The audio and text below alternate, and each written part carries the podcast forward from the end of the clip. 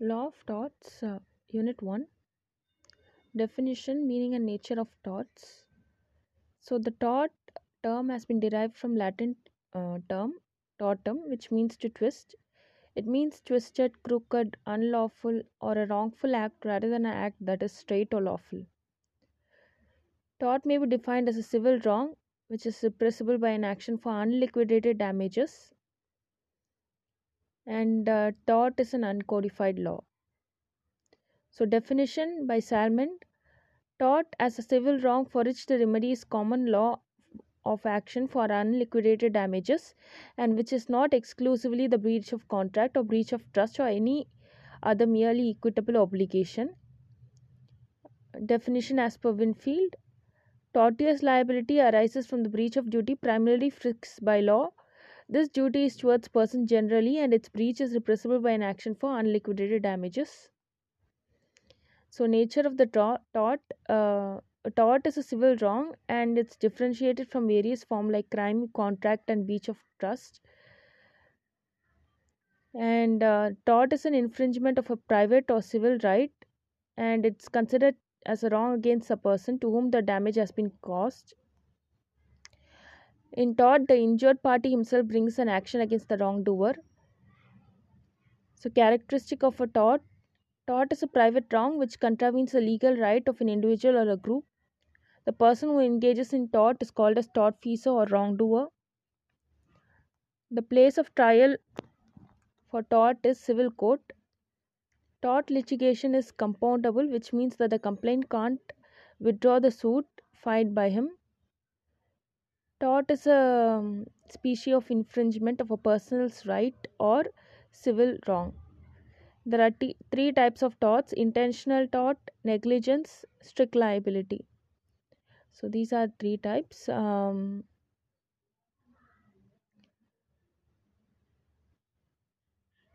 then next we will see about the essentials of torts essentials of tort uh, there are three essentials act or omission legal damage legal remedy or damages. Act or omission to make a person liable in tort he must have committed some act or omission in performance of his legal duty. That is entering someone's property without justification or defaming a person etc legal damage so there's a difference between damage and damages. Damage is an injury to a person or a loss to a person damages is the remedy which is awarded for the um, injury.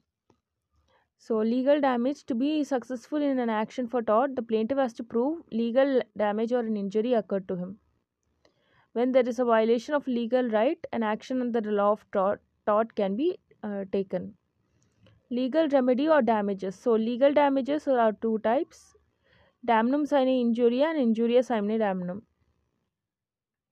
so injuria sine damno means violation of a legal right without causing any damage to another person injuria means violation of legal right damage to legal right sine means no damno means damages that is any uh, financial damage or any other damage infringement of legal right is injuria. So here the trademark case is Ashby versus White 1703. In this case, the defendant, a returning officer in election, wrongfully refused to take the vote of the plaintiff, an eligible voter. The plaintiff didn't suffer any loss by this refusal as the candidate from whom he wanted to vote won the election. The defendant was held liable because plaintiff's legal right had been violated.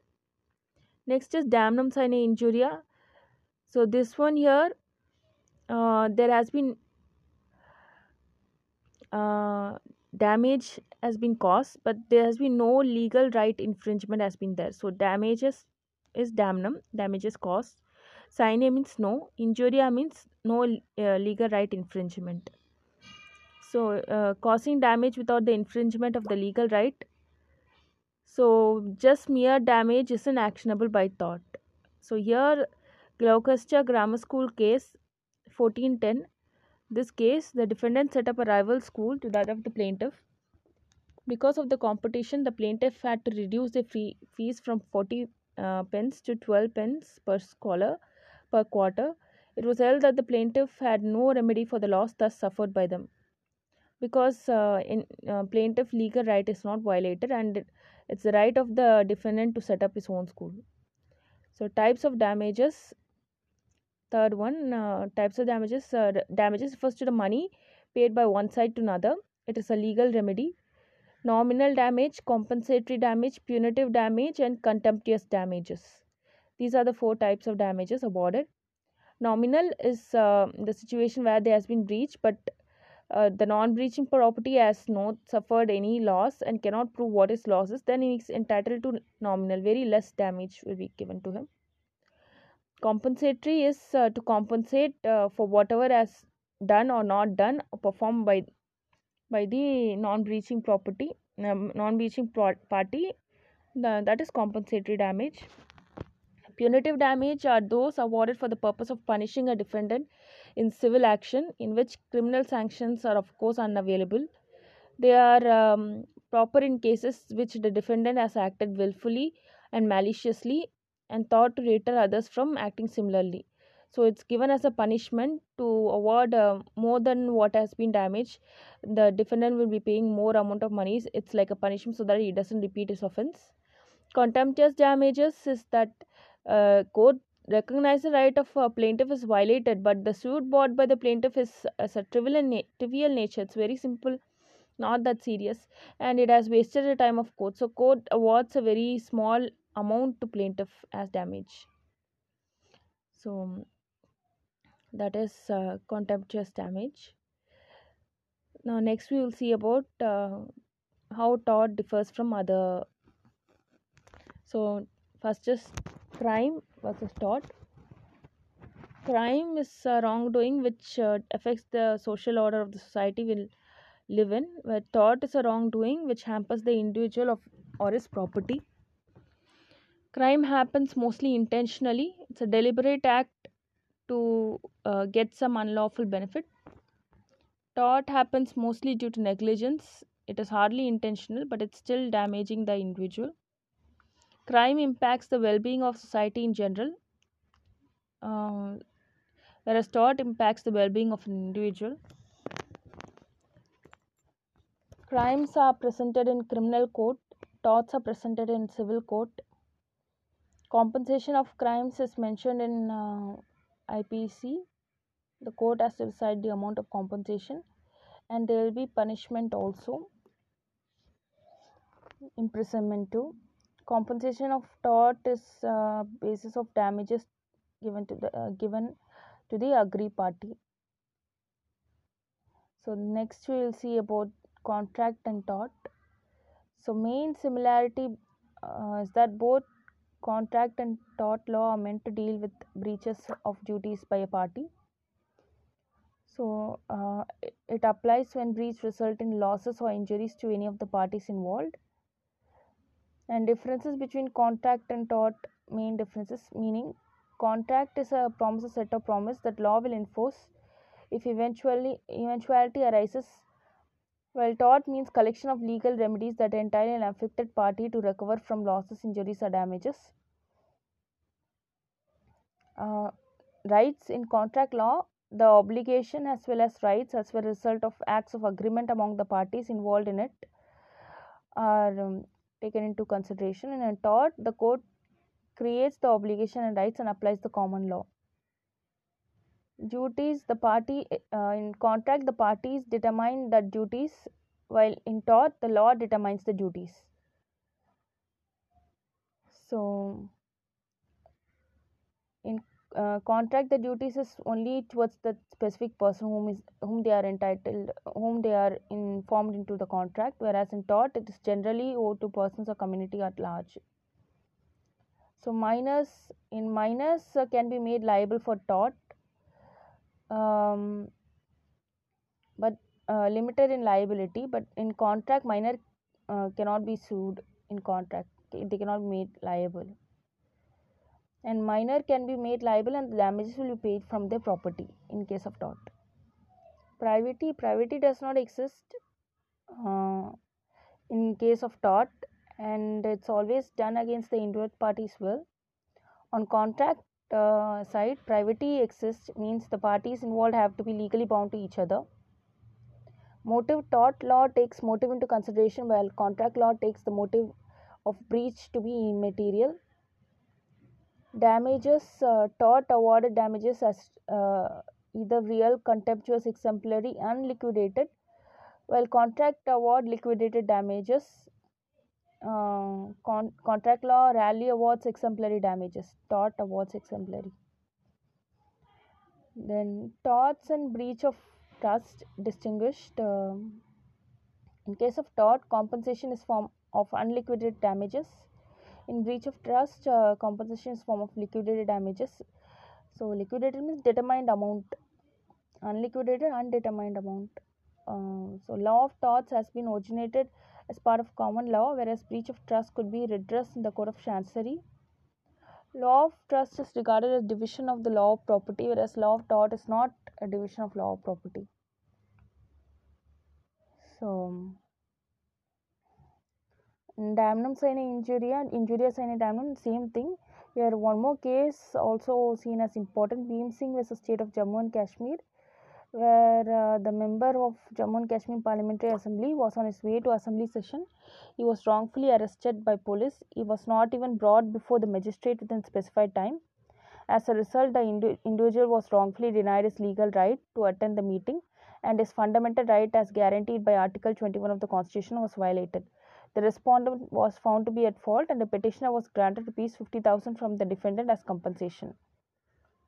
So, that is where the um, maxim comes ubi just remedium. So where whenever there is a right there is a remedy. So whenever the right has been infringed the remedy will be given.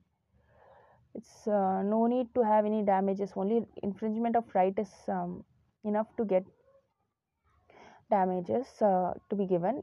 That is injuria sine damnum. And uh, ubi just remedy can also be said that whenever there is a breach of um, any right the damages will be awarded. Where there's right, there is damage.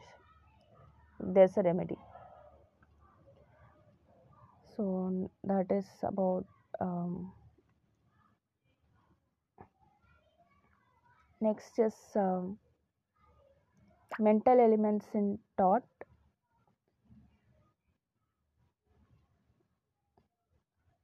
So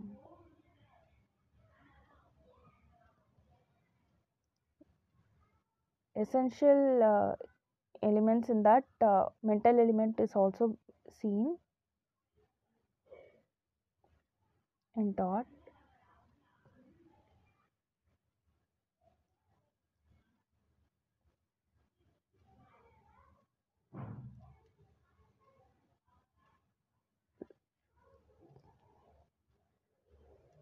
so the uh, based on the intention the tort has been classified as intentional tort and unintentional tort.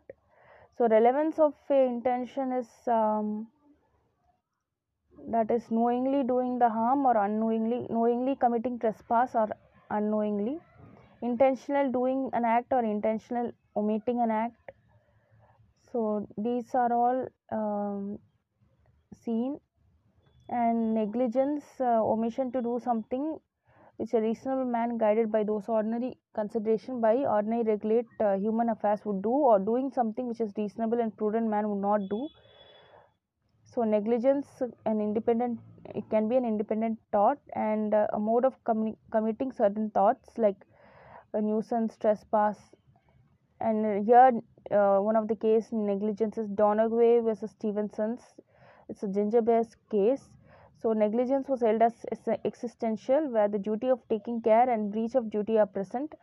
It is noted that negligence is clearly conducted and not a mental state and no important element of fault is present.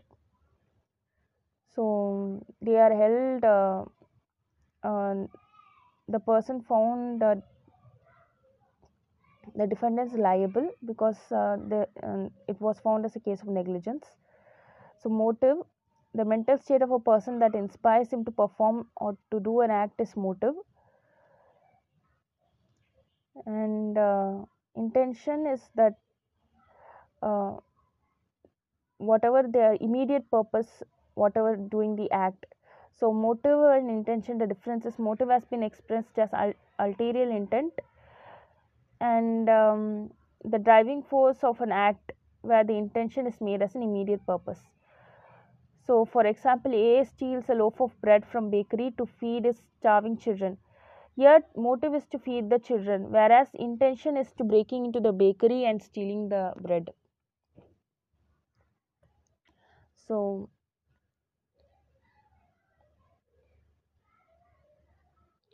so X publishes a defamatory notice about Y is made to Z. X motive is to inform the Z who intend to employ Y about her bad character and stop her from employing Y, but his intent is to defame Y. In this case, though the intent is libellous, X act will be considered as lawful because it's a good motive. So, because uh, it is a true statement and to inform Y, uh, to employing Y uh, will cause some problem. That's why he wanted to uh, inform Z that is the motive but he defamed it. That is the intention. So that is seen. So when the motive is good uh, that can be excused. Malice and fault.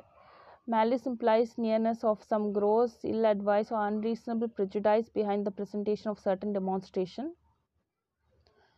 So unjust act done deliberately with no worthy motivation or excuse or for the need of plausible or probable cause by and large it implies an improper or evil motive. That is malice. And um, malicious uh, persecution is demonstrate, demonstrating thought of deceit. Malice brings about expanding of harms and uh, malice present in instances of defamation where qualified privilege can't be benefited. So that is the standpoint of um, mental elements uh, in tort so the intention of the person to cause legal in- injury to another person by infringement of his legal right. So wrongdoer has complete knowledge of his actions and his consequences. And he has a desire to achieve those consequences so in um, here the mere act of wrongdoer is not sufficient to uh, hold him liable but the guilty mind is required too though the intention or mental elements are much uh, irrelevant in law of torts but the presence or absence of the mental element shall not negate uh, the liability of the wrongdoer. But still um, in certain cases um, mental elements can be insignificant but in uh, certain cases determination of uh, tortious liability negligence can also be determined by the mental elements. Underlying principle is that a wrongdoer cannot escape liability under the law of tort simply because he has no intention to cause harm.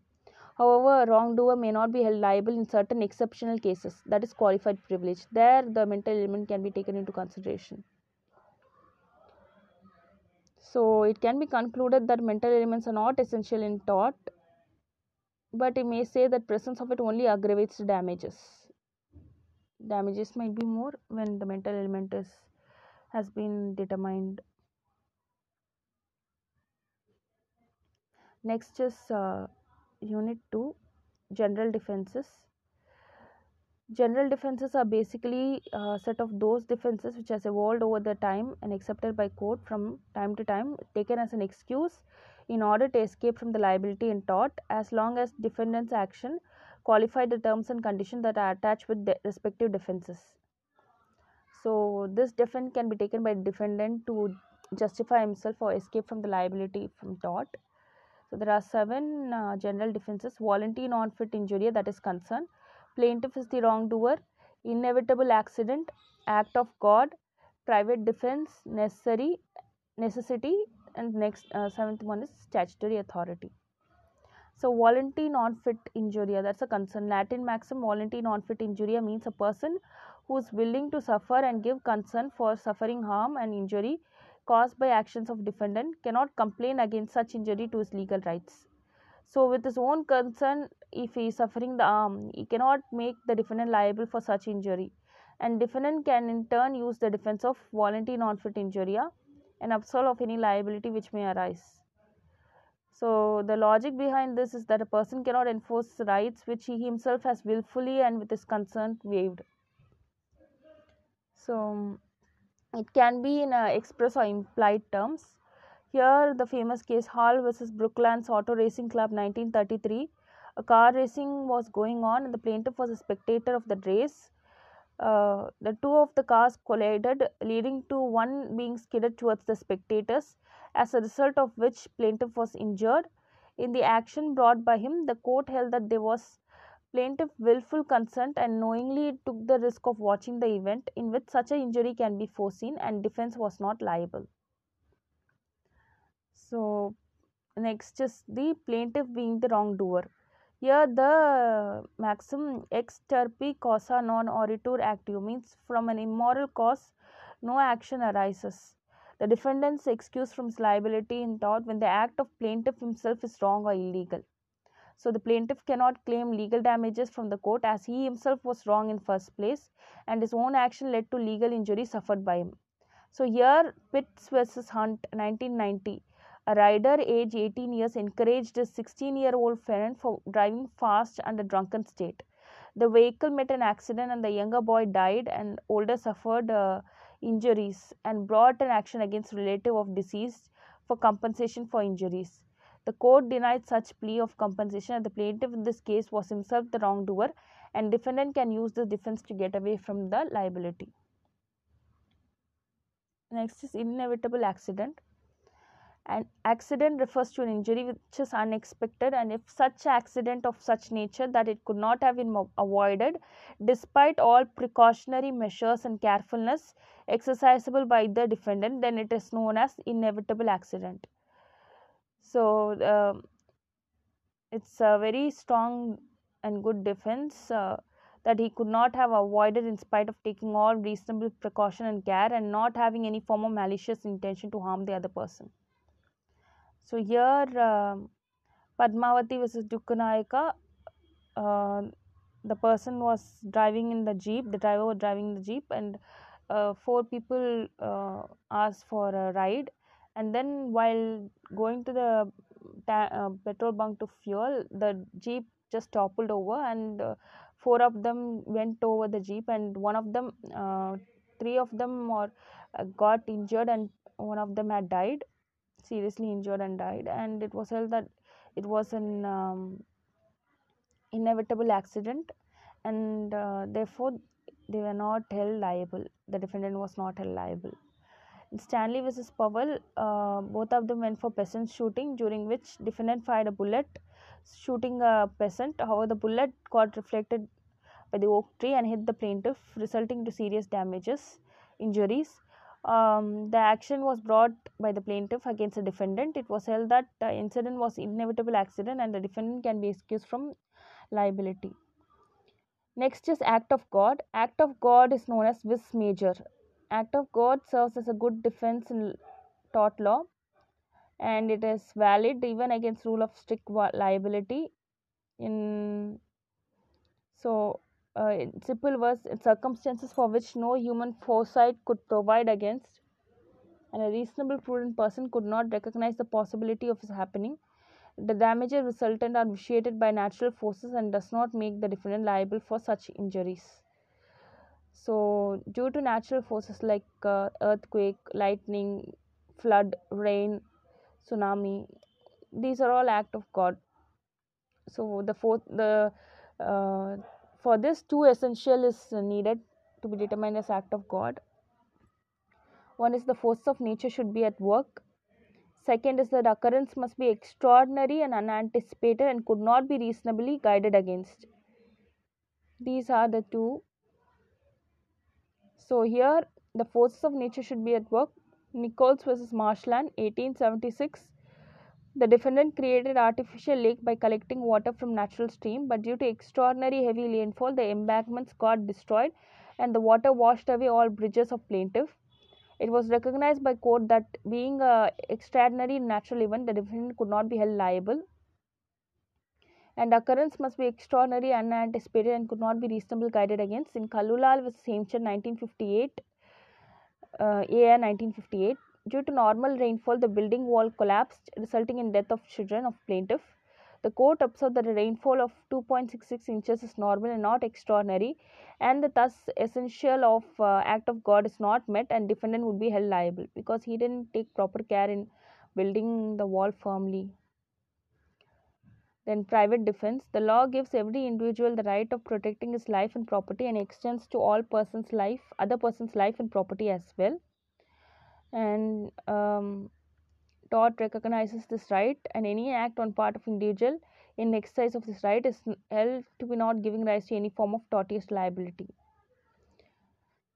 So these essentials need to be met. That is uh, for private defense. There needs to be a reasonable and imminent threat to life or property. That is, there should be Im- immediate threat. Second is the force is used only with the purpose of protection and not for revenge.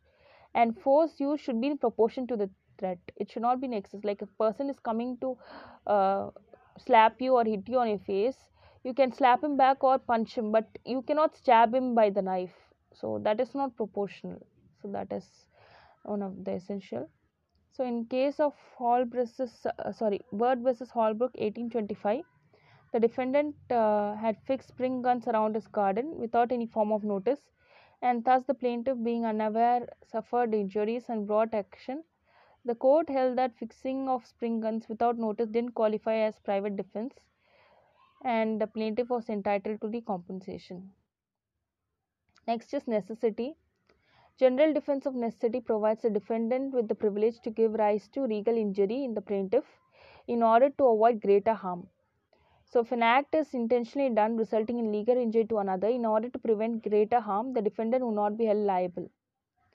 So, for example, Leigh versus Gladstone 1909, the court observed that forcibly feeding a person who is on hunger strike in prison amounts to necessity and the defendant cannot be made liable for battery. In Cope versus Sharp 1891, in order to stop the fire from spreading in adjoining land, the defendant entered the premises of plaintiff. Suit brought by the plaintiff alleging trespass, the court observed that defendant to be having no liability for the same, and defense of necessity served as a valid defense. Statutory authority an act which is authorized by the act or statutes passed by the concerned authorities does not become actionable even though otherwise it would amount to tort. So it serves as a total defense from liability of tort and aggrieved plaintiff is not left with any remedy other than any compensation that may be provided under the concerned statute. So, in case of Vaughan versus Stafford Railway Co. 1858, the smokes from railway engine of defendant company authorized set fire the woods of the plaintiff in the adjoining land. Since the authority was provided in the statute, the defendant was held not to be having any liability tort as a defense of statute authority was invoked. So, that is regarding general defenses. Next, we will see about the vicarious liability. Vicarious liability and the tort.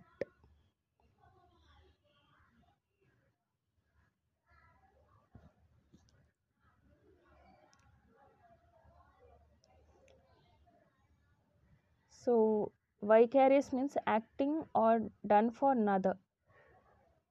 So, vicarious liability means liability because of the action of someone else. There are two types of liability on the top that is strict or absolute liability, second is the vicarious liability. So, now we will see about vicarious liability. It's where the master is liable for the tort of a servant, principal for his agent, partner for another partner, and employer for employee. It, here, the legal maxim Qui facit per alium facit per se. That is, he who acts for another acts for himself. Means vicarious liability. Four important kind of vicarious liability arises here: principal-agent relationship, partners, master-servant, employer, and independent contractor. So, principal and agent. Agent is a person who acts on behalf of principal. If the agent does any wrongful act in the course of his employment, then the master will be held liable for the acts committed by the agent. So, in case uh, agent performs some activity in absence of principal which favors the principal, even though principal does not know of this act, in that case he will still be held li- uh, responsible as the agent acted for the principal's benefit. Then partners, all partners are liable to the same extent as guilty partner. Then master and servant, master will be held liable for the tort or wrongful act committed by his servant during the course of employment a master is liable not only for the acts of the servant committed but also for the acts done by him that are not explicitly authorized. The master is liable even if the servant acted against the expressed in- instructions. Then next is employer and independent contractor. Employer is not liable for the tort committed by an independent contractor, but there are certain conditions where even the employer will be liable employer liable only if he has committed a tort. Employer authorizes him to commit a tort. In torts of strict liability negligence of an independent contractor. These are the essentials. Then vicarious uh, liability of state. Every state has certain liabilities. The state can be held liable under vicarious liability and can claim immunity only if the act committed as a sovereign function so this is regarding vicarious liability. Next we'll go to unit 3 where we will see absolute and strict liability.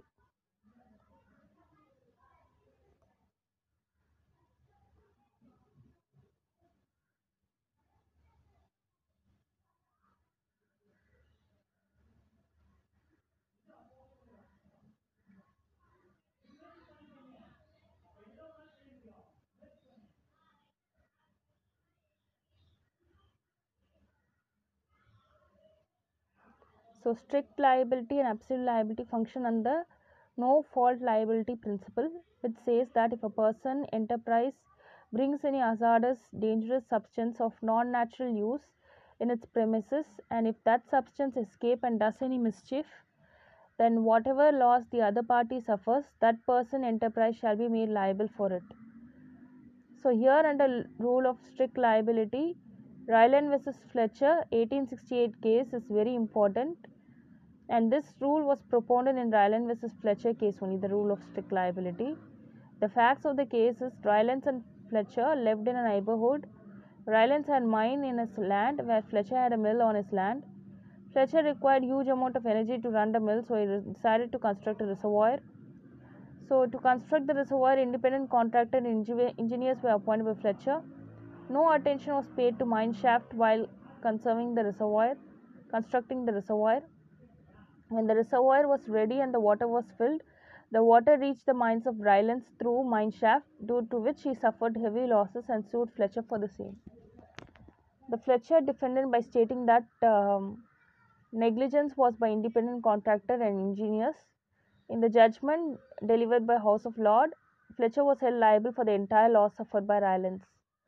So that's where the principle of no fault liability, according to the rule, if any person brings any dangerous thing on his land for non natural use, and that dangerous thing has the ability to escape on its own and causes harm, such person shall be liable for it, even though there was no negligence on his part. This is known as the rule of strict liability. Such things may be any harmful gas, water, or chemicals, etc. So, essential of the strict liability is three essential. That is, some dangerous thing must be, must have been bought on one's land, and there must have been non-natural use of land, and that dangerous thing bought must have escaped and caused damage. So, these are the three essential for strict liability. So, exception to the rule of strict liability that is uh, plaintiff own fault, act of God, volenti non fit injuria, act of stranger, statutory authority. So, the plaintiff own fault is um,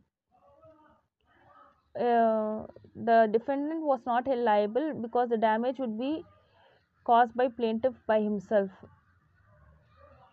So, would not uh, the rule of strict liability would not uh, apply when the plaintiff has done uh, their own mistake. Then next is act of God. any natural event which is not predictable, controllable, or preventable damage caused by such an event cannot be held liable for. So, in this case, Nicholas versus um, Marsland case 1876. Due to heavy rainfall, defendant's artificial lake was flooded, due to which plaintiff four bridges was washed away. Plaintiff brought an action to recover damage. It was held that defendant was not liable because the action was caused by act of God. Volenti non-fit injuria. If two persons with common concern bring any non-natural thing for mutual benefit and such a thing causes damage, either of them cannot claim damages from each other. That is mutual benefit. They have concern, mutual consent. Then act of stranger. If any damage has been caused due to the act of stranger on whom the defendant had no control, the defendant will not be liable under this rule. Then statutory authority. An act done by the um, authority of the statute is in defense of an action for tort. Then rule of absolute liability. Next, we will see about the absolute liability. That rule was laid down in MC Mehta versus Union of India case in 1984. So, MC Mehta case, the fact it's also called as uh, oleum gas leak case. The fact of the case is the company named Union Carbide set up a plant in Bhopal. The plant manufactured pesticides and such products. On the night of 2nd December 1984, the plant leaked 40 tons of dangerous gas, methyl isocyanate, the adjoining areas around the plant became a gas chamber because of which 3000 people died and various others were injured. During the investigation, it was found that all the safety systems of the plant were non functional.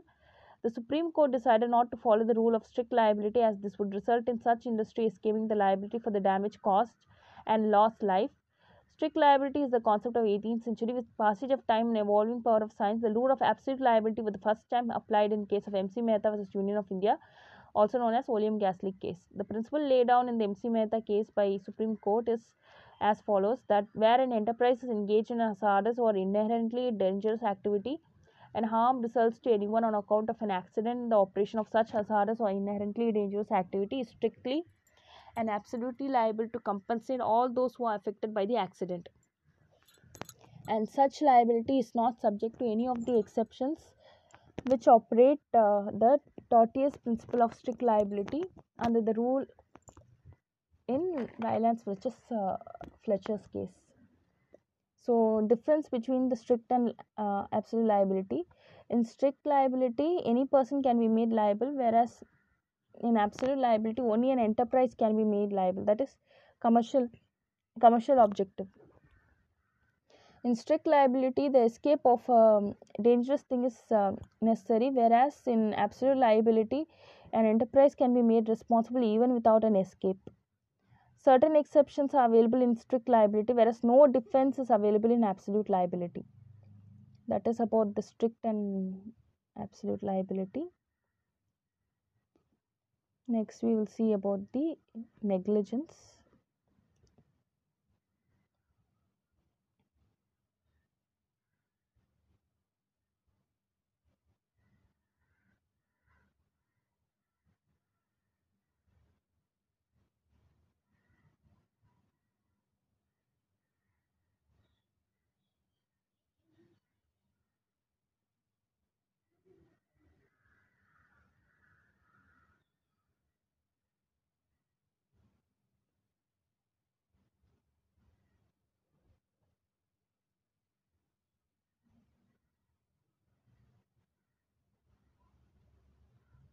Negligence uh, can be explained as failure of uh, discharge or the omission to do something due to careless behavior. So, in tort law, negligence can be a mode of committing other torts like trespass and nuisance or a separate tort in itself. So, essential of negligence, there must be a duty of care, breach of duty, and there must be that resulting to damages. So, duty of care, the plaintiff needs to prove that defendant owed him a duty of care and made the breach of same. The nature of duty for negligence is purely legal and not moral or religious. Duty can be seen as an obligation to be careful towards another. Then breach of duty. So the second step is first step when the first condition is established that uh, duty is there, duty of care is there. Then the second step is to establish that there was the breach of that duty. The defendant supposed to carry out his duty like reasonably, but he was not able to he didn't uh, take that reasonable care and then the breach of duty happened. The next is damage. As a result of the breach of duty by defendant the plaintiff must have suffered some damage. So Donoghue vs Stevenson uh, case is a landmark case in negligence. The plaintiff had gone to a cafe to have a ginger beer the bottle of which was sealed by an opaque cork. On emptying the contents of bottle a decomposing body of a snail came out. The plaintiff was taken ill due to the part consumption of the contaminated contents of the body uh, of the bottle. It was held that uh, the manufacturer who manufactures the product for the end consumer with assumption that with the lack of reasonable care in his part, the consumer will suffer an injury. Such a manufacturer owes a duty of care to the plaintiff. So, next is medical negligence a person is expected to possess the required skill and understanding of his duties when he's in a particular uh, profession especially in medical profession where the stakes are very high a huge onus lies on the practitioner to take care while choosing and administering a particular treatment for his patient a breach of duty amounts to uh, ne medical negligence doctor administers anesthesia to a patient for example before surgery but the amount of anesthesia is significantly more than an average dose for an adult this causes death of a patient. This amounts to medical uh, negligence. Res is ipsa loquitur. So that that's um, maxim res ipsa loquitur means in case of negligence the onus of proof lies on the plaintiff. It's the plaintiff's job to prove that the defendant had not only been negligent but it also caused damage to plaintiff. So in some cases there is no need for that uh, plaintiff to prove the occurrence of such negligence is suffice. That is, the principle of res ipsa loquitur is invoked, where the meaning is things speak for themselves. So that is res ipsa loquitur. Things speak for themselves. In case where the circumstances themselves point towards the defendant for his negligence, the court presumes that the defendant was negligent. The damage was caused to the plaintiff due to his wrongful action. So, for example, a doctor leaves his watch inside the stomach of the patient after he performs surgery. So, in such a case, it's presumed that the defendant is guilty and he has acted negligent. So, that is regarding the negligence. Uh, so, there are uh, basically two types civil negligence and criminal negligence. Civil um, is a lesser burden of proof, whereas criminal is more burden of proof is there, and he will be punished in the IPC also criminal negligence. So, it's uh, ordinary duty or care or exercise of that results in civil negligence, whereas criminal negligence is of the extreme or rash uh, case, and it's um, it is more than just a mistake in judgment or distraction. So,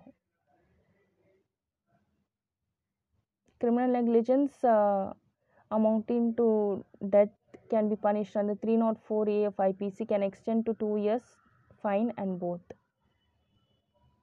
Whereas civil negligence would only be compensation. And uh, whatever the um, negligence, uh, the uh, resulting damage must be of the proximate cause. The damage should not be very distant that should also be seen and the harm to the plaintiff may be different type of harm bodily harm harm to reputation harm to property financial harm mental harm any of the damages if proved then the plaintiff can uh, claim for damages against uh, the um, person doing the negligence.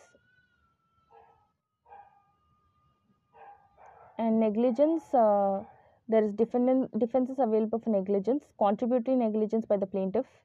So plaintiff cannot uh, sue the defendant because uh, plaintiff himself has been negligent. And um,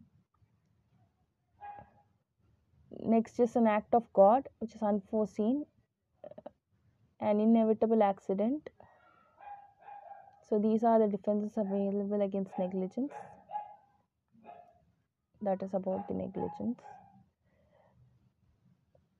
Next we will see nuisance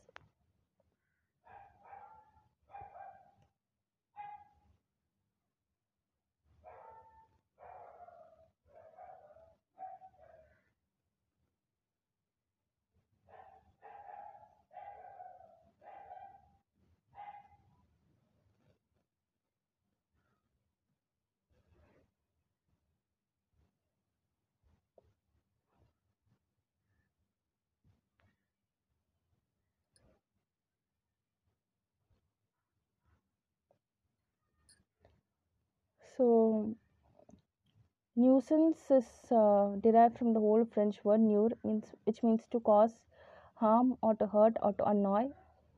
So, the Latin word "nuisere" means to cause harm. Nuisance is an injury to the right of a person's property or his possession of his property or uh, und- or is, is uh, right to undisturbed enjoyment of it and results from improper usage by another uh, individual. So, according to Stephen, nuisance is anything done to the hurt or annoyance of the tenements of another or of the lands, one which doesn't amount to trespass. According to Salmond, nuisance consists in causing or allowing to cause, without lawful justification, the escape of any deleterious thing from one's land or from anywhere into land in possession of the plaintiff, such as water, smoke, gas, heat, electricity, etc. So, the essential elements of nuisance wrongful act and damage or loss or annoyance caused to another individual by that act. So, these are the essential element. An act which is done with an intention to cause infringement of legal right of another is considered as wrongful act. And damage or loss or annoyance must be such which the law should consider as a substantial material for the claim. There are two types of nuisance public nuisance and private nuisance.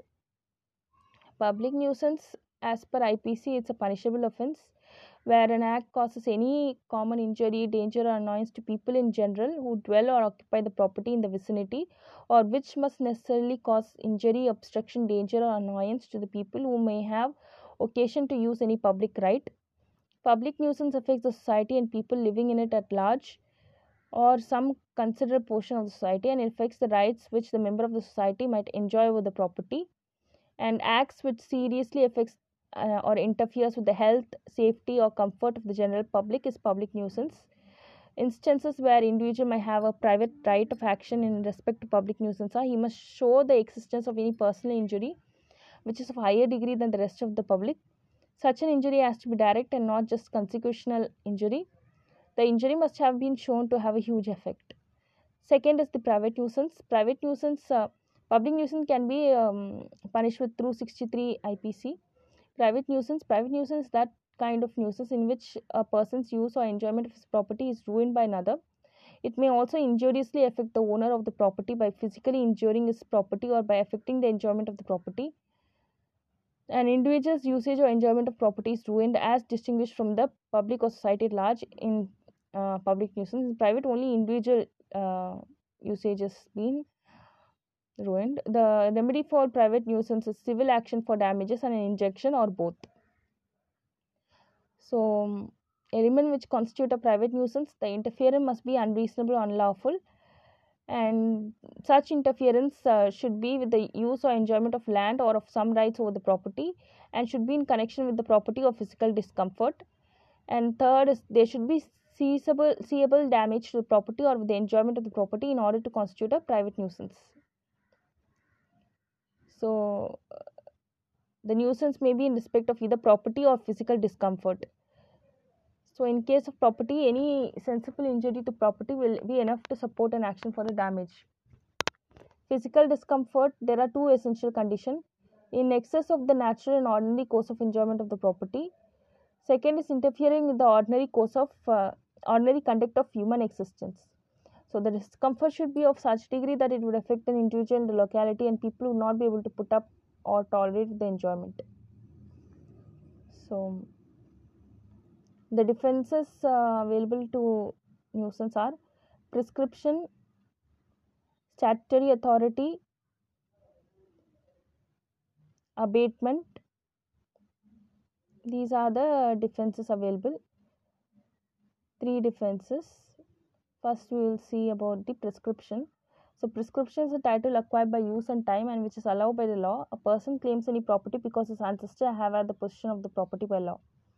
So, a prescription is a special kind of defense. If nuisance has been peacefully and openly been going on without any kind of interruption, then the defense of prescription is available on the party. So,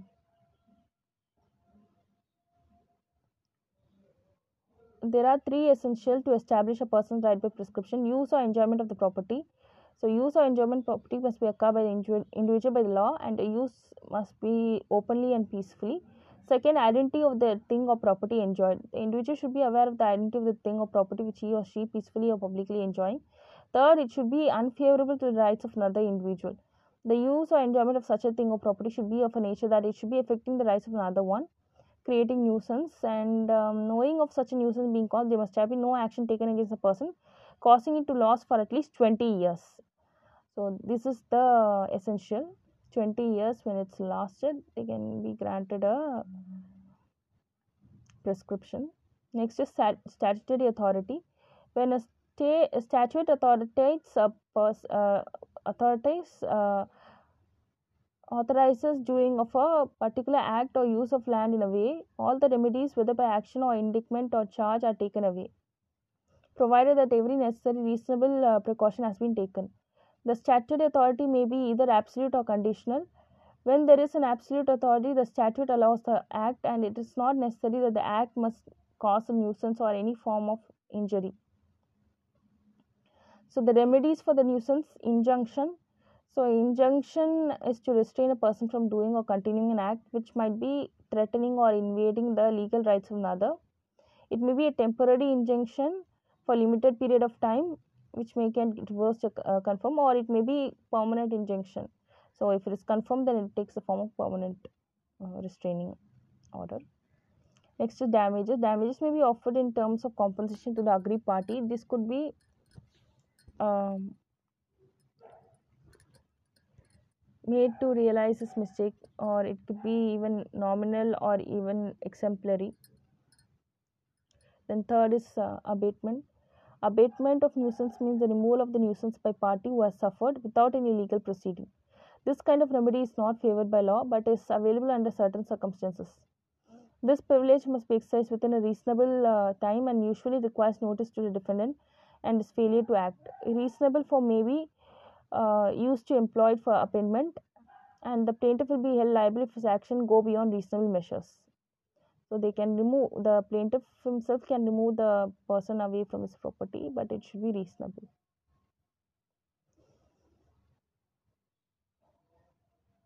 Then that is about the nuisance. Next we will see legal remedies legal remedies uh,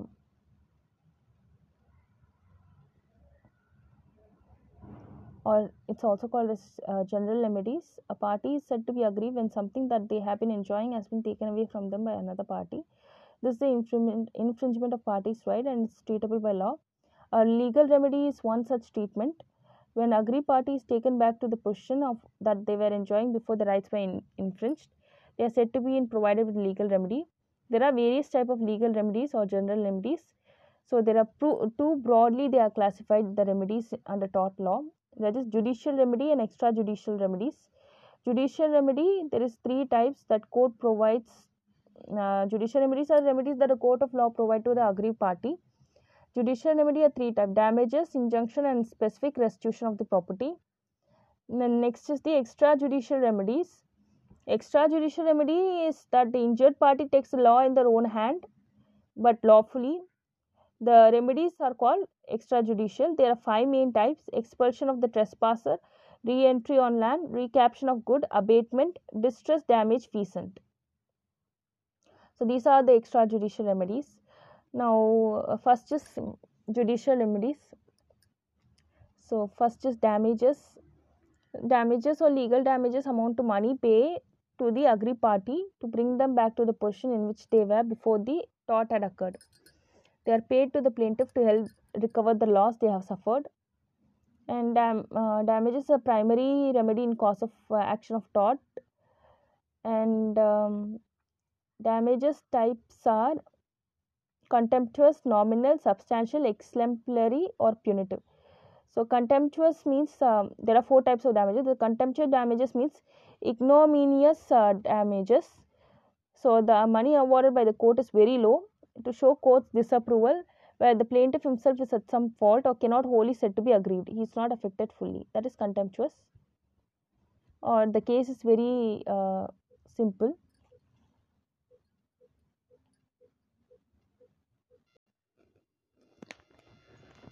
So, uh, general defenses um,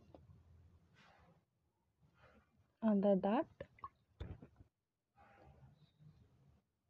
the types of damages uh, damages are four types contemptuous nominal substantial uh, exemplary or punitive contemptuous is to uh, see that its court's disapproval when the case is a very uh, simple case or uh, the awarded money is very low because uh, it's not of a pressing matter and the plaintiff cannot be said to be agreed as whole. Nominal is um, awarded when plaintiff's legal right is infringed but no real loss has been caused to him. So, in case of trespass where no damage has been caused, a legal right is still infringed. The objective is not to conf- uh, compensate the plaintiff, um, but um, just so that uh, to give a warning to the trespasser, the damage has been awarded nominal. Substantial damage is said to be awarded when the plaintiff is compensated for the exact loss suffered by him uh, due to the tort. So it's the exact uh, damage damages awarded for the loss suffered. That's substantial. Exemplary or punitive is uh, these are highest in amount. That is punitive damage awarded when the defendant has excessively been ignorant to the plaintiff right and great damage has been um, done. So that is when the special uh, damages are awarded. As punitive damage. So here the objective is create the public example and make people cautious of not repeating the similar uh, something similar to that. Then two types of damages are there general and special damages. So general damages are ascertained to be calculating actual amount of loss suffered by plaintiff. Uh, like for example physical pain loss caused due to it or the if the quality of life of the plaintiff is low so it's an actual loss. So um, for example, uh, a person A due to his negligent collides his car with the person B who has a rare bone condition. Here the actual damage suffered by plaintiff will be compensated, not taking the account of rare bone condition of the plaintiff. That is general damage. Special damages are awarded for providing special loss. So here um, uh, it's like the plaintiff has to prove uh, the loss suffered by him or her medical expense uh, for example medical expense loss of wage prospective loss of wage repair or replacement of lost or damaged goods or property. These are all uh, special damages. Like for example due to the tort the uh, plaintiff has lost uh, a work for contract or work for one year and that one year's cost will be calculated and be awarded as special damage. Damages for nervous or mental shock it's all special damage. So nervous shock Due to negligent act of any other tortious act or plaintiff nerves are damaged due to the shock and trauma, irrespective of whether physical harm has been caused, he or she is entitled to be compensated for it. So the only question the court will be pointing is that nervous shock is actually resulting consequence of the defendant act. The mental shock, on the other hand, is shock to the person's intellectual or moral sense. This too can be compensated for in a suit of damages. Um, so, in, though it cannot be measured, but uh, the damage in case of mental shock is just as real as a physical injury. So, remote of remoteness of damage is also seen. So, main aim is to bring the aggrieved party to the status quo, that is compensating the plaintiff. As a general rule, damage suffered by the plaintiff should be direct consequence of uh, defendant act. Any action can have multiple following consequences so a person cannot be held accountable for all the consequences resulting from his act. So that's why the remoteness of consequences resulting from person's act has been issued to be um, given importance. And uh, when there is uh, immediate cause or immediate action, it should be near to that uh, damage. Then only he will be compensated for that. Uh, the damage is too remote; it cannot be compensated.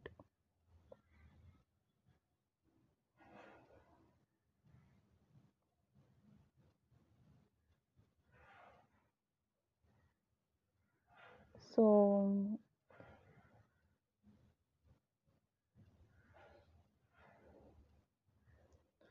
there's also uh, injunction can be awarded.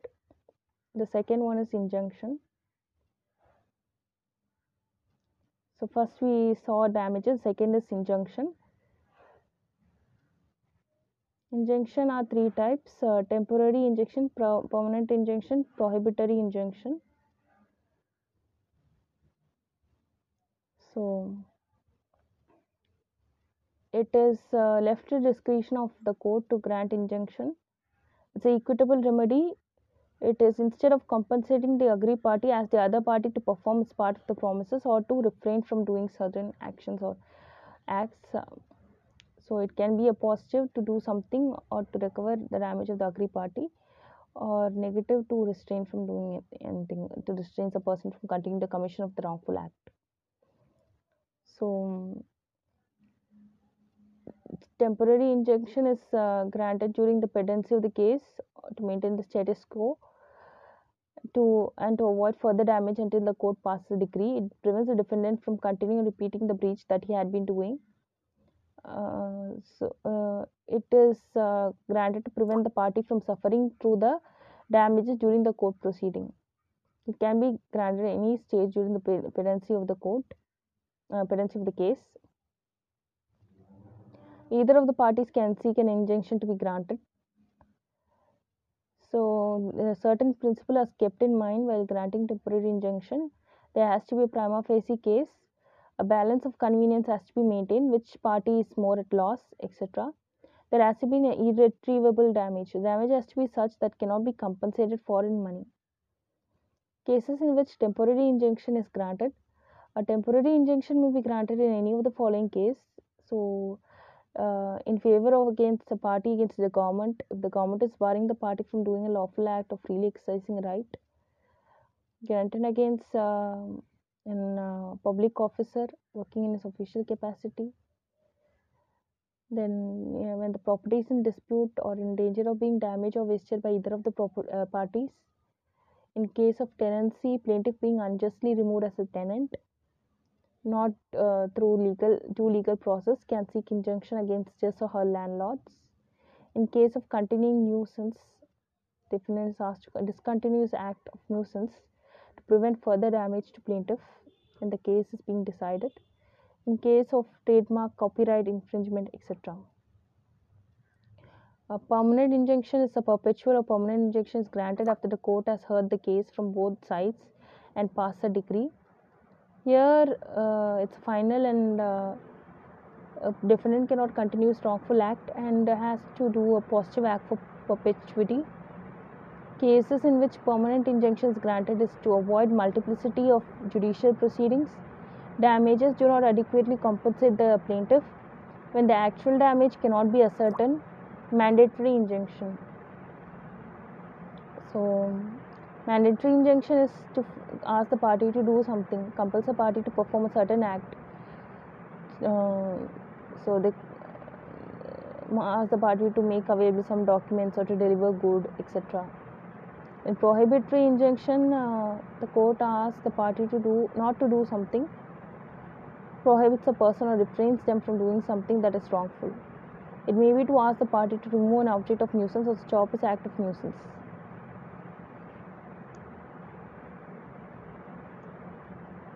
So next is third one is specific restitution of property. That's the third judicial remedy available in the law of tort. That is specific restitution of property. Restitution means restoration of goods back to the owner of the good. When a person is wrongfully disposed of property or goods he is entitled to restoration of his property. Next we will see about the extrajudicial remedies. Uh, a person can lawfully avoid a remedy himself without the intervention of the court the remedies are called extrajudicial. In this the parties take the law in their own hand some example expulsion of trespasser a person can use a reasonable amount of force to expel a trespasser from his property. The requirement is that person should be entitled to immediate possession of his property. The force used by owner should be uh, reasonable according to the circumstances. Like A uh, trespassing to B property. B has right to use reasonable force to remove him from his property and re-enter himself. Then second is re-entry on land. The owner of the property can remove the trespasser and re-enter his property and again by using a reasonable amount of force only. Third is recapture of good. The owner of the good is entitled to recapture his or her good from any person whose unlawful possession they are in. So here, the person need not ask the court for assistance, instead takes the law in his own hand. A wrongfully acquires the possession of B's good, B is entitled to use reasonable force to get them back from A. Third is the um, fourth is the abatement. So in case of nuisance, uh, private or public, a person is entitled to remove the object causing nuisance. So A and B are neighbors. Branches of tree growing on A's plot enter B's apartment from over the wall. After giving due notice to A, B can himself cut or remove the branches if they are causing him nuisance. The next is uh, sixth one, distress damage feasant. A person's cattle or other beasts move to another property and spoils his crops, the owner of the property is entitled to take possession of the beast until he is compensated for the loss suffered by him. So this is regarding judicial and non-judicial remedies, so general remedies or legal remedies. So that uh, completes the unit 3. Now we will see unit 4.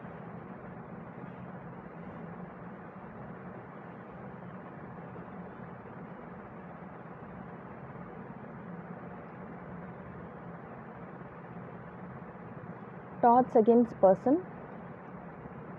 So torts against person, uh, trespass to person. Types of torts are tort is still wrong. Types of torts are uh, you can see trespass to person, trespass to land, trespass to personal property, and tort or trespass affecting person, torts against person. These are the types. So, trespass to person this content consists of any contact with some person for which consent is not provided. This is known as battery. So, an assault will be a situation where a plaintiff reasonably believes a battery upon his person was about to be committed. An example of an assault can be where one man swings his fist at another person. If the person makes a contact, then this would be an assault as well as a battery. A defense to assault and battery will be uh, a case of self defense. Trespass to land. A trespass to land uh, goes on about property of another person without his or her permission. A trespass can also involve the use of as space of another pers- person's property as well as going against the actual property, going in the actual property without permis- permission. So, in trespass to personal property. Personal property means use of someone's property without his or her permission. A conversion happens when someone takes away the personal property and keeps it away from the real owner without his or her permission. So, it, the concept is based upon the wrongdoer converting something to his or her own use. This requires an intention to deprive the real owner of the ownership. So, if you uh, take a mobile cell phone and uh, put that device in your pocket thinking it it's your own or it's yours, it will not be converted. So, but if you know that it's another person and then you take it away, then it's conversion. Tort or trespass affecting person. So, trespass to person means a direct and deliberate in- interference with the person's liberty or freedom. So, torts against persons are uh, three types mainly that is assault, battery, and false imprisonment. So, first we will see assault. An assault is an attempt or threat to do corporeal hurt to another, coupled with an apparent presentability and intention to do the act. Actual contact is a necessary in assault, though it is during the battery, but it's not every threat when there is no actual personal violence that constitutes an assault. They must altogether, uh, by means of carrying the threat into effect. Any gesture calculated to excite within the party threatened or inexpensive apprehension that uh, the party threatening intends immediately to supply violence or within the language of the IPC about to use criminal force to the person threatened constitute if including a gift ability to hold such intention in execution and assault in law. So intention as well as the act makes an assault. If uh, one strikes upon another land, uh, sorry, another uh, by hand or arm or anywhere else on the body in any discourse, it's no assault because there is no intention to assault. But if one intending to assault strikes another and misses him, this is an assault. So if he holds up his hand against another during a threatening manner, and says nothing, it's an assault. Like if he's doing a gesture to slap you, that gesture is an assault. But when he actually slaps you, that is a battery. So, battery uh, is an intentional direct application of any physical force to the person or another. It's an actual striking of another person or touching him in a rude, angry, or revengeful or insolent manner. A battery includes uh, an assault, which is briefly stated uh, in an overact evidencing an instantaneous intention to commit a battery. It is mainly distinguishable from assault that uh, physical contact is important to accomplish it.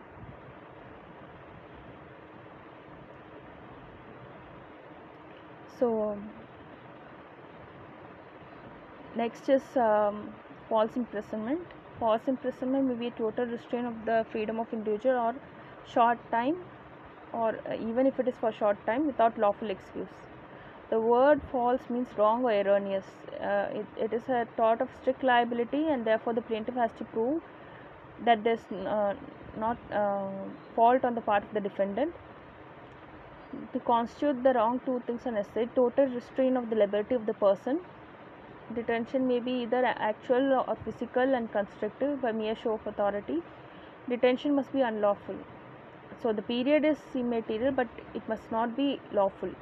If one compels another to stay in a given place against his will, he imprisons the other just as much as he locked him up in a room. Compelling a person to travel during a given direction against his will may amount to imprisonment. So, uh, even if it is uh, obstructing the passage of another during a particular direction, threat of private violence, uh, leaving him the freedom to imprison him. So, these are all constitute whatever inconvenience it's going to bring him. Mm, so, uh, person may be liable for false imprisonment not only when he directly arrests or detains, but also when he was active in promoting or causing the arrest or the detention. So, even uh, when the wrong is committed by the servant or agent, the liability can also arise when the arrest or detention is procured through the instrumentality of some officer. So, that is uh, regarding tort to person, tort against person, and tort affecting freedom also.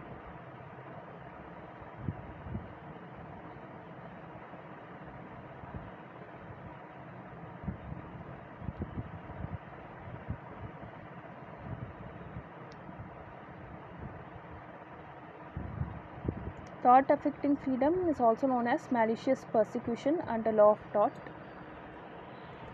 So, malicious persecution um, is the malicious institution of unsuccessful criminal or bankruptcy or liquidation proceeding against another without reasonable or probable cause. And um, this tort balances competing principles, namely freedom that every person should have in bringing criminals to justice and the need for restraining false accusation against the uh, innocent uh, persons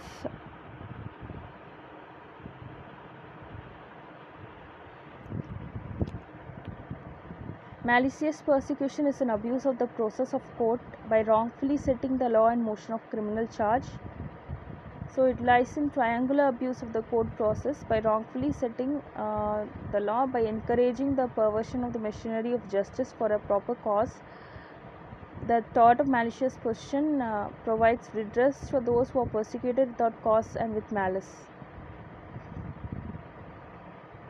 So, in an action for malicious persecution, the plaintiff must prove that he was persecuted by the defendant, that the preceding complaint was terminated in favor of the present plaintiff, that the persecution was instituted against without any just or reasonable cause, that the persecution was instituted with the malicious intent, that is, not with the mere intention of getting the law into effect, but with an intention which was wrongful in fact, that he suffered damages to his reputation or to the safety of person or to security of his property.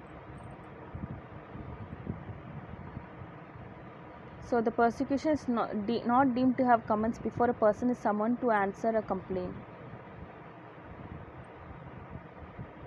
So, elements of malicious uh, persecution, institution or continuation of legal proceeding.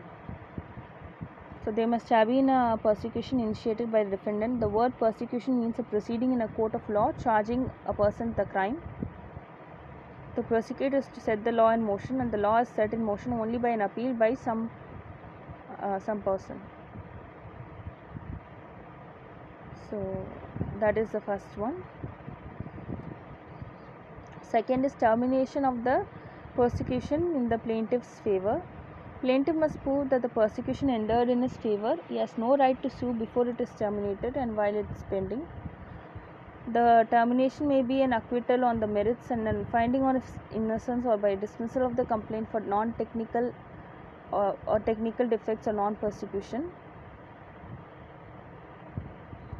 Is uh, he has no right to sue uh, he when he is convicted so he will not be allowed to show that he was innocent and wrongly convicted. So uh, only remedy is to appeal against the conviction. If the appeal results in his favor then only he can sue for malicious persecution that is when he is uh, shown as innocent then only he can sue for malicious uh, persecution unnecessary for the plaintiff to prove his innocence as separate issue. Absence of uh, reasonable and probable cause. That's the third one. Reasonable and probable cause is an honest belief in the guilt of the accused based on full conviction founded upon reasonable grounds. That is there must be an honest belief of the accuser in the guilt of the accused. Such belief must be based on the honest conviction of the existence of circumstances which led the accuser. Such secondly mentioned belief as to the existence of the circumstances must be based upon reasonable grounds. That is such grounds as would lead any fairly cautious man in the defendant's situation to believe so. The circumstances so believed and relied on by the accuser must be uh, such that amounts to the reasonable ground for belief in the guilt of the accused. Then fourth is the malice. Malice for the purpose of malicious persecution means having any other motive apart from that of bringing an offender to justice. Spite and ill will are sufficient but not necessary condition of malice. Malice means presence of some other and improper motive, that is to say, legal process in question for some other than its legally appointed and appropriate purpose. Anger and revenge may be proper motive if channeled into the criminal justice system. Lack of objective and reasonable cause is not an evidence of malice, but lack of honest belief is an evidence of malice. Malice is the gist of action for malicious persecution and must be proved by the plaintiff in the first instance. The burden of proof lies upon the plaintiff.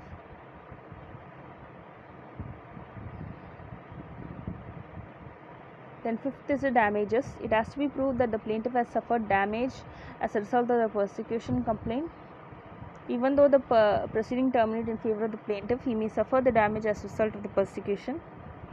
The damages may not necessarily be pecuniary, there could be three sort of damages which will be sufficient to support any action of malicious persecution damage to man's fame where the matter uh, is accused is scandalous damage uh, done to a person where his man is put to danger of losing his life limb or liberty the damage to a man's property where he is forced to expend money in necessary charges to acquit himself of the crime which he is accused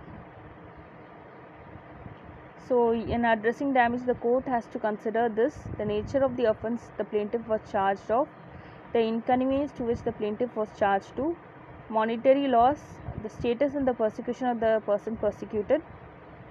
These are the four points.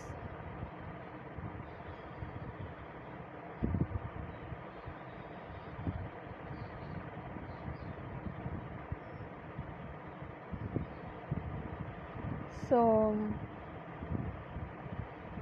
malicious persecution is abused by of the process of the court by wrongfully setting the law in motion on a criminal charge.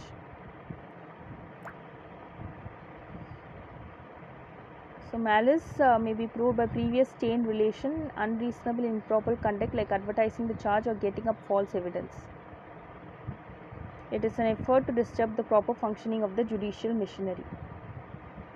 So, that is regarding torts affecting freedom. Next, we will see torts affecting property.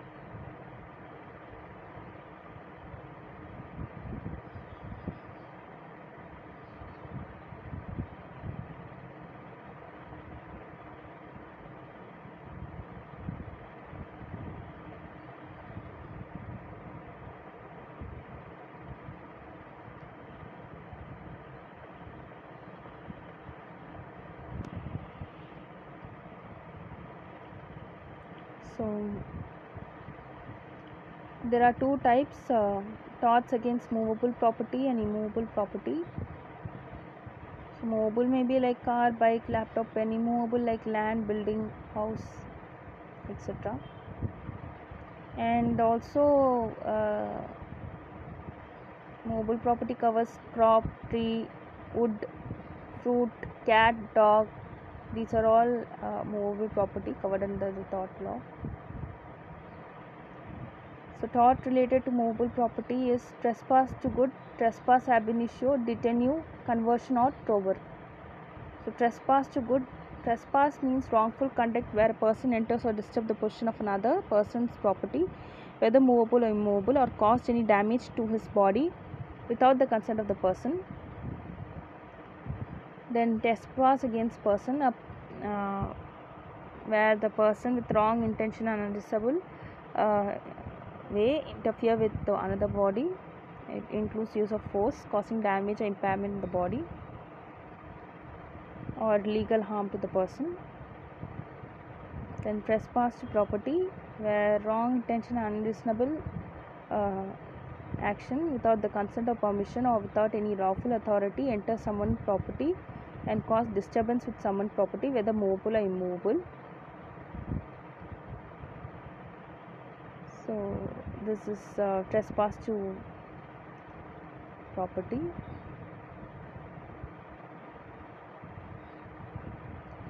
So if a person puts a sign no entry without permission if you go there that is trespass again.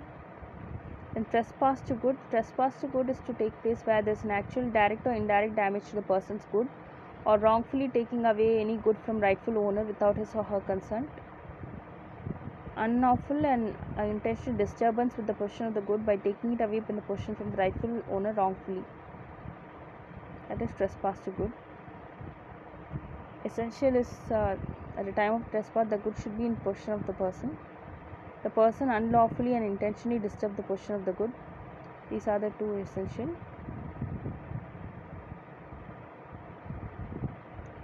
Defenses against the action of trespass to good self defense so if a person wrongfully tries to attempt to take good which is in the possession of the person then the person having rightful possession can use the act of self defense then exercise of absolute rights. Any person can take any good from the possession of rightful owner if the person has the absolute right and authority.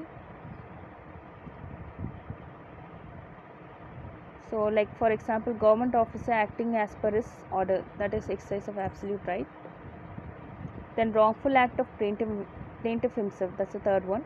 If the plaintiff is involved or done any wrongful act and it's necessary to act against him, then that act doesn't create liability. So, for example, A parked his car wrongfully in front of B's house and denied to move his car.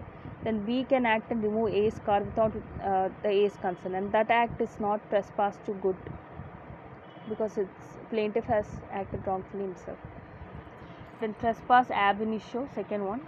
A, a person who legally takes the movable property in his possession later abuse it or waste it wrongfully disturbs his own possession render himself liable as according to trespass ab initio. So here in this the person the plaintiff must show that he has a rightful possession or actual or constructive and second is his possession was wrongfully disturbed. Third is detinue or detention the act in which a person wrongfully holds the movable property of another. So, a person who wrongfully detained or retained the movable property is wrongful detainer. The plaintiff has to prove that he has the right, lawful right to the, possess the movable property. The defendant wrongfully detained the possession of the movable property. Then conversion or trover the concept of conversion is used as a remedy by court as to convert the possession of the movable property to the rightful owner.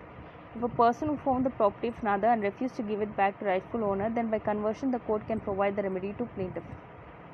But as time change, the conversion is used for wrongful taking or using the property of another, and the remedy which is available to plaintiff is to be known as the action of conversion.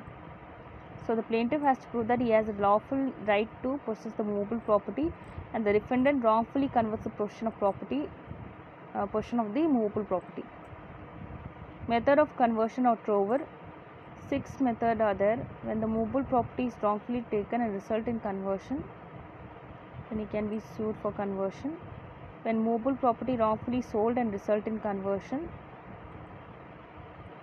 then when a movable property wrongfully retained and result in conversion, and the movable property wrongfully destroyed and result in conversion. These are the six one um, remedies. Then remedies for tort of conversion. Recaption.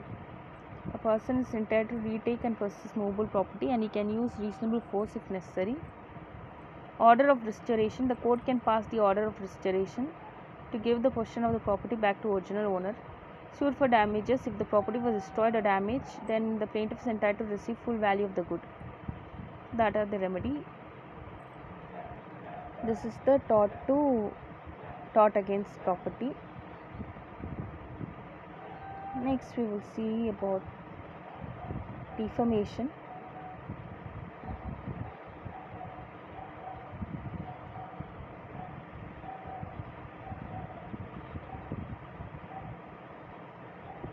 so a man's reputation is considered a valuable property and every man has a right to protect his reputation. Defamation refers to any oral or written statement made by a person which damages the reputation of another person. So it can be two types libel or slander. If it is a written, published, uh, visible um, statement, it's libel. If It's a spoken statement, it's slander. So libel is uh, addressed to the eyes. Slander is addressed to ears. So libel is a defamatory statement made in some permanent and visible form like writing printing pictures effigies. Uh, slander is spoken words or some other transitory form whether visible or audible. Gestures hissing or other things libel actionable tort as well as criminal offence slander civil injury only and are not a criminal offence except in certain cases. Libel is actionable per se in itself without proof of actual damage. Slander is actionable only on proof of actual damage. Elements of defamation is that statement should be made either by words spoken or intended to read or signs or visible representation Second, the statement must refer to the plaintiff. The defamatory statement must refer to person, class of person, trustees. It may be express or implied. The statement must be defamatory. So any person can, uh, to diminish the good opinion of the other, hold about the person or make the others look at him with a feeling of hatred, ridicule, fear, or dislike. Abusive language may also be defamatory. Then Fourth is intention of the wrongdoer. Person making the defamatory statement uh, knows that there is a high chance of other people believing the statement to be true and it will result in causing injury to reputation of the person uh, defamed. The statement should be false. The defamatory statement should be false because the truth is a defense to defamation. The statement should not be privileged. Statements may be privileged. The person who has made the statement is protected from such liability. Statement must be published. For defamation to occur, the statement must be published. It should be communicated to third party. It does not count when it's between uh, two parties. Like your A slandering B to B himself, then it does not count. But A says that to C, then that counts. And if that C is wife or husband, spouse, that does not count. Third party, it must be another person other than your wife, husband, etc. So then the third party uh, must believes the defamatory matter to be true. Then fourth is that statement must cause injury. So the statement should cause harm or injure plaintiff in some way. For example, plaintiff lost his job because of the statement. So in case publication by two or more persons write together and publish the defamatory word, they may be sued as joint tortfeasor then repetition of defamatory word so the person who makes a defamatory statement first is not liable if the statement is republished by another person even though he expressly state that he is reproducing reproducing what he has heard from some force. So, no person has the right to repeat a slanderous statement without any justification. He can also be held liable for defamation. Defamation by omission. So, there's a publication by omission, failure by a defendant authorized and able to remove defamatory matter. So, it's a work uh, of another is publication by him. Then he will be held uh, accountable by not removing it in reasonable time. Then measures of damages. So, the things taken into consideration before damages are what is conduct of the plaintiff, his position standing in society, nature of libel, absence or refusal of any retraction or apology of libel, the whole conduct of the defendant from date of publication of libel to date of decree. So, defamation versus freedom of speech. So, the question arises uh, there, uh, li- right to life and liberty guaranteed Article 21. So, right to reputation comes under ambit of Article 21. So, freedom of speech 19 can be um, cannot be uh, taken into consideration when deals with the right to life and uh, right to reputation. In the case of Subramanya Swamy versus Union of India, a petition for decriminalization uh, of defamation was filed. The petition challenged the constitutional validity of Section 499 500 of IPC 1860 as a reasonable restriction on freedom of speech and expression. Apex Court held that criminal defamation under Section 499 500 did not violate 19 Clause 1 Clause A as it is reasonable restriction under Article 19 Clause 2. 19 Clause 2 includes both civil and criminal defamation and uh, IPC was held to be non-discriminatory, non-arbitrary, non-violative of right of equality guaranteed in the Article 14 and uh, it also has integral part of Article 21 of the Constitution to have to protect the right to reputation. And defenses available against defamation, justification by truth, saying that it's uh, truth is the absolute defense. What he is saying is the truth. Then fair and bona fide comment. So when the fair comment is made in public interest, the defendant can avail this defense for the public policy so the, main principle is it should be in matter of public interest. Comment must be based on fact. Comment it can include infer- inferences of fact must be recognizable as a comment. Comment must satisfy following objective tests. Could any uh, man honestly express that opinion on the proved fact? Even though the comment satisfies the objective test, the defense can be defeated if the plaintiff proves that the defendant was actuated by express malice. So it should be a fair uh, comment for the public interest. It should be done in goodwill, not with malice. Fair comment and justification distinguished. So it is not necessary to prove the truth of comment. With justification is pleaded in respect of ma- matters of opinion. The defendant must prove not only that he honestly held the view expressed, but also they were accurate. Absolute privilege. If uh, it gives the person an absolute right to make the statement, even if it is defamatory.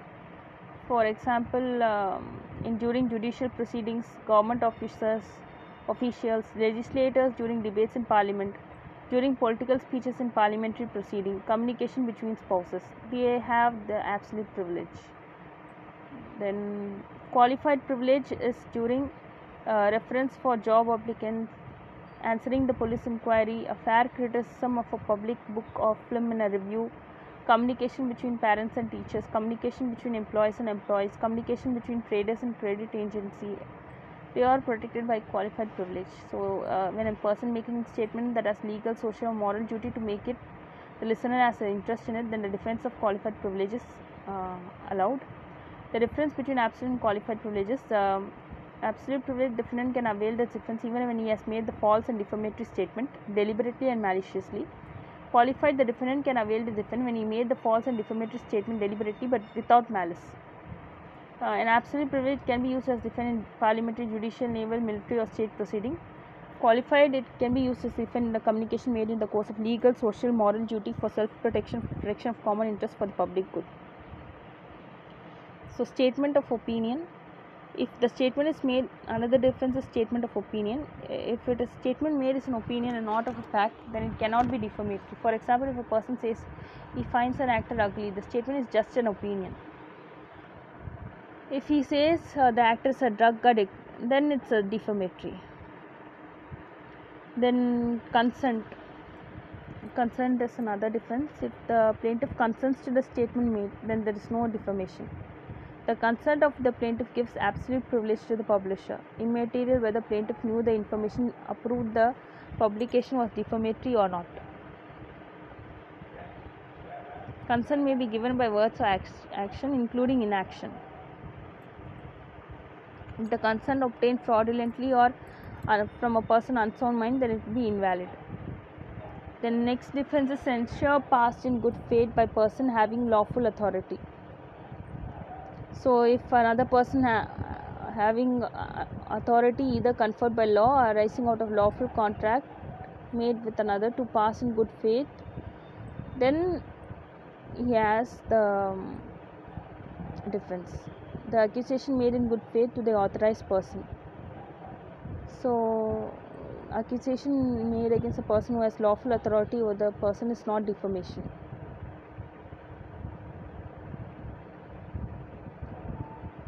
so defamation is uh, tort as well as crime. It is punishable as an offense uh, under 499 and punishment is given 500 2 years or fine or both imprisonment simple imprisonment. Uh, so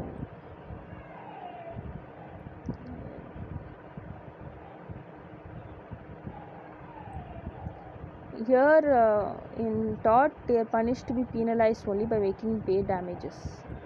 So that is about the defamation. That completes uh, unit 4 now we will see unit 5 consumer protection act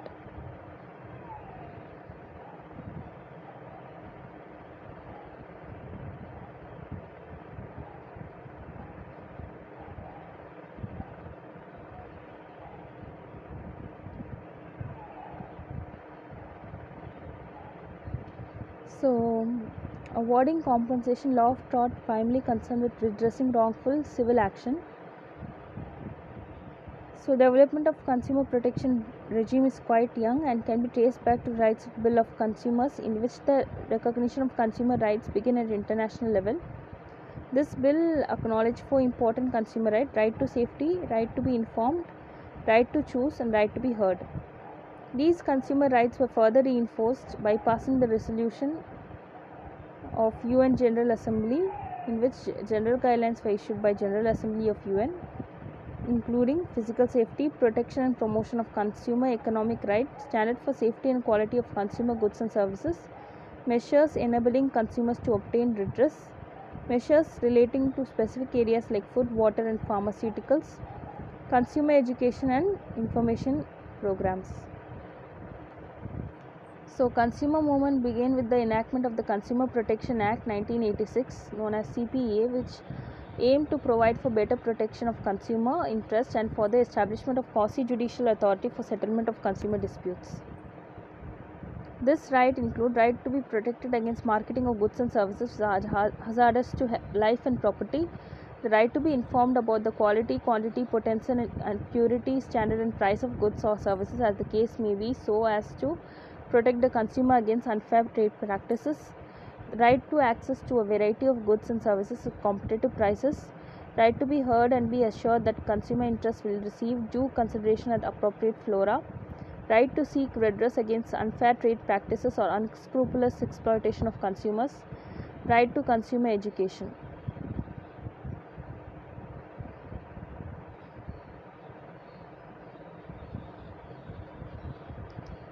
So,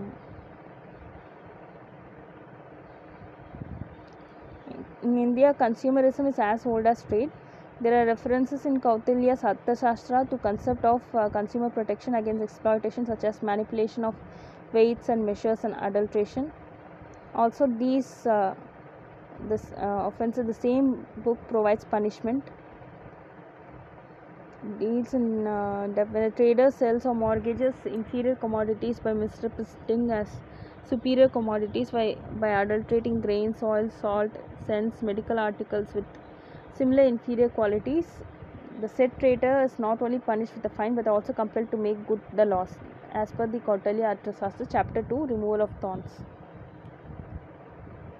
Then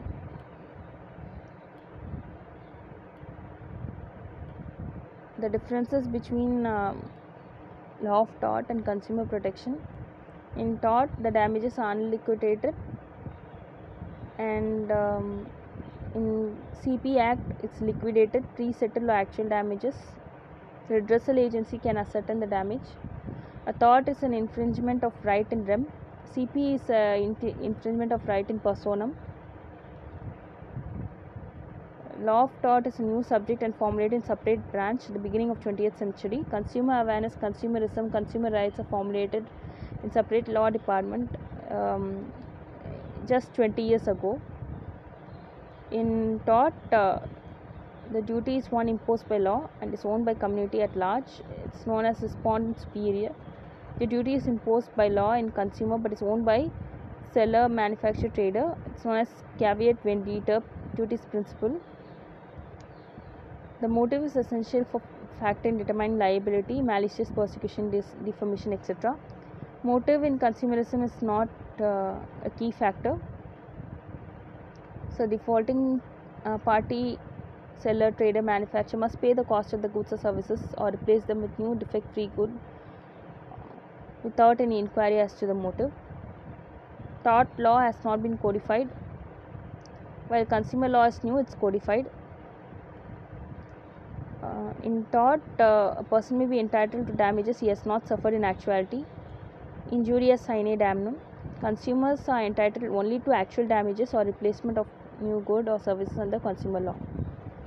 In tort, exemplary or vindictive damages are awarded. Actual damages are generally awarded to consumer. Exemplary or vindictive can also be awarded in exceptional cases where the seller acts in bad faith and negligence. There is no establishment of separate court in tort. It is in ordinary criminal or civil court. Separate consumer dispute redressal agencies are established in India. One in national level, National Commission. Second in state level, State Commission. Third at district level, District Forum. Plaintiff should pay the court fee, fee for lawyer, etc. in tort. There is no fee for court or for lawyer in Consumer Protection Act. Petition is filed by aggrieved only in tort. The public uh, litigation, interest litigation is allowed only to a limited extent in exceptional cases. Uh, now it's highly prevalent in environmental law coupled with tort. Public interest litigation is allowed. The complaint can also be filed by the parties on behalf of the aggrieved consumers. The inquiry will be carried out for a long time in tort. Inquiry must conclude within prescribed time by redressal agency as prescribed within the Act. The proceedings are conducted in accordance with rigid principle and natural justice also followed in tort. The proceedings conducted in fast and simple manner. No legal procedures to follow. Natural justice may also not, may not also be taken into consideration in CP Act. The courts investigating in the cases are purely judicial bodies in tort. Consumer dispute redressal agency are non-judicial body. They can also be quasi-judicial body. The judge or group of judges shall investigate and decide the case of tort and have previous judicial experience. The president and members can investigate and decide on cases. They all do not need to have legal abilities and knowledge. So here the president is appointed and taken from public rep- representing different walks of human life. The public must be law abiding, in, have integrity and su- sufficient understanding and experience of economic law, trade, accountancy, business, public affairs, administrative issues, etc., and the ability to address them. There is no mandatory requirement to appoint women as a member in tort. In the CPA Act instructs one woman should be a member of Consumer Dispute Redressal Agency. The court interprets laws beyond their legal provision and take into consideration humanitarian value in tort. The redressal agency follow mercantile principles only in consumer cases.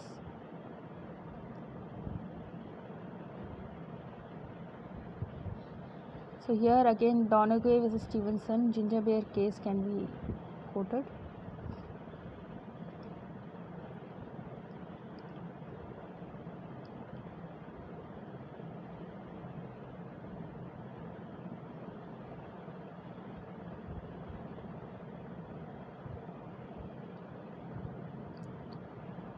So there are many consumer protection laws: Federal Food, Drug and Cosmetic Act, Fair Debt Collection Practices Act, Fair Credit Reporting Act, Truth in Lending Act. So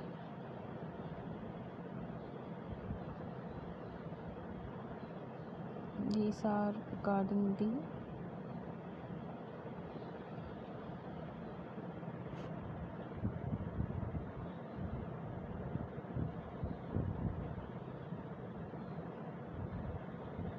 Consumer Protection Act.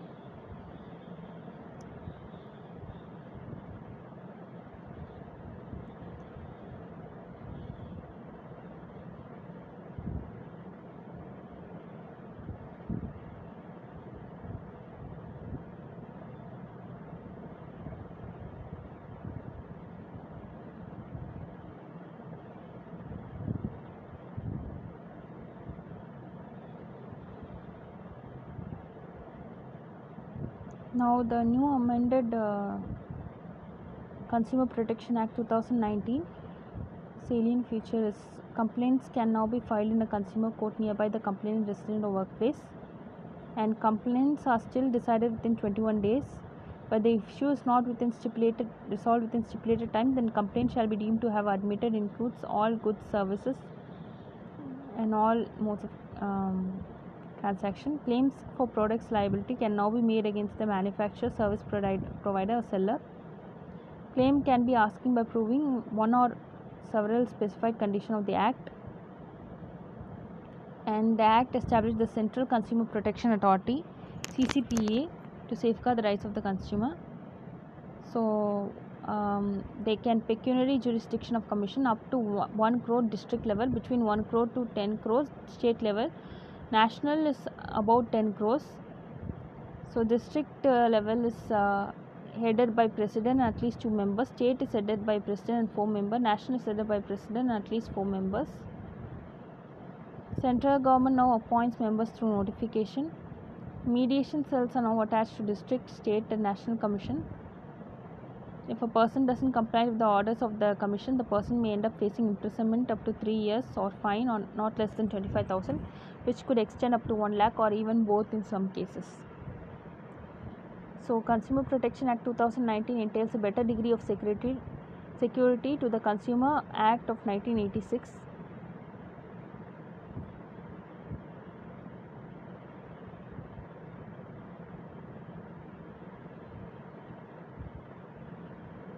so that is regarding consumer protection act.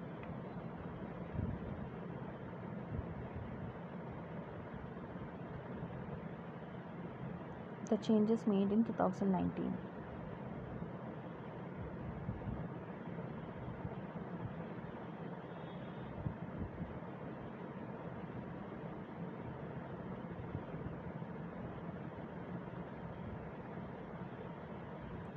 So the highlights of this act are uh, under this new act, consumer is defined as a person who buys any goods or hires or avails of any service for consideration, but does not include a person who obtains goods for resale or goods or service for any commercial purpose. And um, hire any services shall include both online and offline transactions through electronical means, teleshopping, direct selling or multi-level marketing MLM. The concept of product liability has been newly introduced and defined as the responsibility of the product manufacturer or product seller of any product or service to compensate for the harm caused to the consumer due to defective product manufactured, sold or deficiency in service relating thereto. Right of the consumer is to be protected against the marketing of goods, products or services which are hazardous to life and property be informed of the quality and quantity of the potency, purity, standard and price of the uh, goods. uh, products and services. Be assured wherever possible access to variety of goods, products and services, competitive price. Be heard and be assured that consumer interests will receive due consideration at appropriate fora. Seek redressal against unfair trade practices or restrictive trade practices or unscrupulous exploitation of consumer.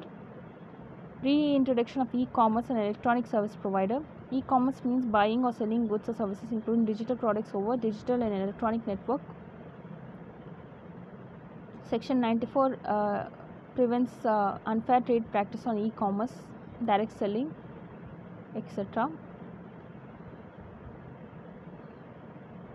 Then Central Consumer Protection Authority CCPA regulatory authority and empowered to impose penalty, recall good cost, withdrawal of services, provide refund and investigate into matters for protecting rights of the consumer. And um, no person shall en- engage in unfair trade practice and no misleading advertisement made. Strict penalty for false and misleading advertisement. And um, consumer dispute redressal commission CDRC set up at district state and national level. And jurisdiction is uh, pecuniary jurisdiction. So the jurisdiction to entertain in the district court is consideration does not exceed 1 crore. State 1 crore but does not exceed 10 when national when consideration exceeds 10 crore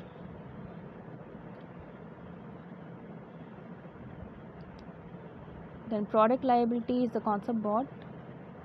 Then offences and penalties ranging from 10 lakh with an imprisonment up to 2 years to 50 lakhs with an imprisonment up to 5 years.